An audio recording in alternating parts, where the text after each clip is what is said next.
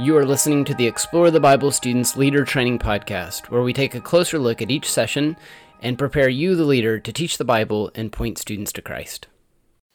Hey, Drew Dixon back with you for another uh, leader training podcast for Explore the Bible Students. I'm the editor of Explore the Bible Students, and we find ourselves in session 11 of our fall 2021 study on Philippians, Colossians, and Philemon. Uh, we're getting near to the end of Colossians, of our study of Colossians, and uh, session 11 is titled Gospel Life. And the central truth is Jesus calls us to fight sin and love others like he loves us.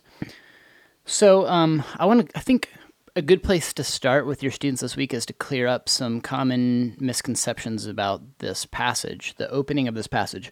Paul begins Col- Colossians 3 by saying this So if you've been raised with Christ, seek the things above, where Christ is, seated at the right hand of God. Set your minds on things above, not on earthly things, for you died and your life is hidden with Christ in God. When Christ, who is your life, appears, then you will also appear with him in glory. This passage is not about thinking and setting your mind on heaven, at least not heaven like we think of it.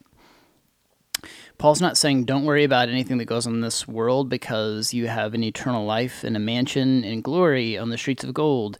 He's not speaking of this disembodied existence that we'll someday experience in heaven. He says, set your mind on things above, where Christ is, seated at the right hand of God. Set your mind on the exaltation of Jesus. That's what he's saying. Set your mind on the resurrection of Jesus, not on earthly things. For you died, and your life is hidden with Christ in God. When Christ, who's your life, appears, then you will appear with him in glory. So he's saying to set our hope on future resurrection. And that's an important distinction because he's not saying don't worry about this life or don't think about anything in this life or don't, you know, don't place any importance on how you live this life. He's saying live in the present with a view to your future resurrection. Live in the present like Christ has indeed defeated death on your behalf and risen to the right hand of the Father. Live right now like Jesus is king. That's what he's saying. Live like Jesus is king, not don't worry about anything this side of eternity because one day you'll you'll live in streets of gold. Does that make sense? That's an important distinction. Because one of those tells us not to worry about things that go on and out of our lives. The other one gives us tremendous purpose and focus and how to live meaningfully here in the present. Um, it's really important that we stress to students like your life in this present world, in on this planet, matters it has eternal ramifications. Um, God has good and meaningful work for you to do here that He wants you to do for His glory and for the sake of His kingdom. Um, and we shouldn't miss that by by thinking that passages like this just tell us not to worry about anything on this on this in this world. So Paul then goes on to tell us some ways we can do that. He says one of those ways is to put to death what belongs to our earthly nature. He's saying we're right now, as we speak, we're resurrected creatures. And in light of the fact that we're resurrected creatures, let's not continue to live like the rest of the world. How's the rest of the world live? Well, in a lot of ways, in sexual immorality. Like, this one is key for your students, right? I mean, it's just all around us. We live in this world that just thinks um, any and every type of sexual expression is wonderful and good and should be celebrated. Um, and Paul would here say, no, like, there's actually a design for sexuality that God intended, and, and we and we're to live inside of that. Um, so let's not just think we can pursue these things any way we want. So sexual immorality, impurity, lust, evil desire, greed. That's a big one, isn't it, in our culture? Uh, we live in a culture that's greedy, not just for money, but also for fame, for influence, for popularity. Uh, I think we live in a culture that's greedy for acceptance. Um, and so he says, You once walked in all these things and when you were living in them, but now put away all the following anger, wrath, malice, slander, filthy language from your mouth. What all those things have in common? They all elevate us and they all diminish and degrade and, and harm other people, right? So he says, Don't lie to another since you've put off the old self with its practices and have put on the new self.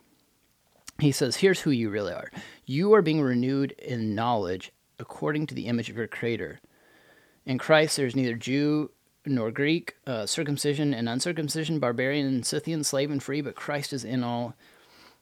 I'm sorry, but Christ is all and in all. So Jesus redefines our identity. He redefines the identity of your students. He redefines your identity. and gives you eternal um, significance and purpose and wants to free you from living a selfish lifestyle that sees life as this opportunity to fill yourself up and get what you want and actually empowers you to live in a way that's far more joyful, far more fulfilling, in a way that says, No, Jesus is King, and I exist to help other people see how great and glorious He is, and to help other people see how Jesus wants to welcome them into the family of God. You see the difference? One of those is very self focused, and one of them is, is others focused. I promise me you'll be a happier person if you'll give more of yourself for the good of others. If you'll give more of yourselves to point other people to Jesus rather than just to, you know, get what you want out of life. It's hard to believe sometimes because we live in this world that, man, we're competing all the time for likes on social media and views and followers and so forth. Um, what if we could give up on that and see that we have a greater purpose, and that's to love and serve? Um, ultimately God, but then underneath that to love and serve our neighbors and point them to the hope that they can have in God. And that's why the book of Colossians is really, really good news. We'll wrap up Colossians next week. And until then, I'm Drew Dixon from Explore the Bible Students. We'll see you next week.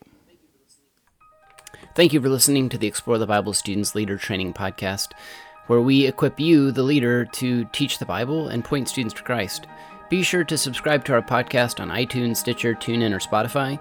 You can also find the podcast on ministrygrid.com.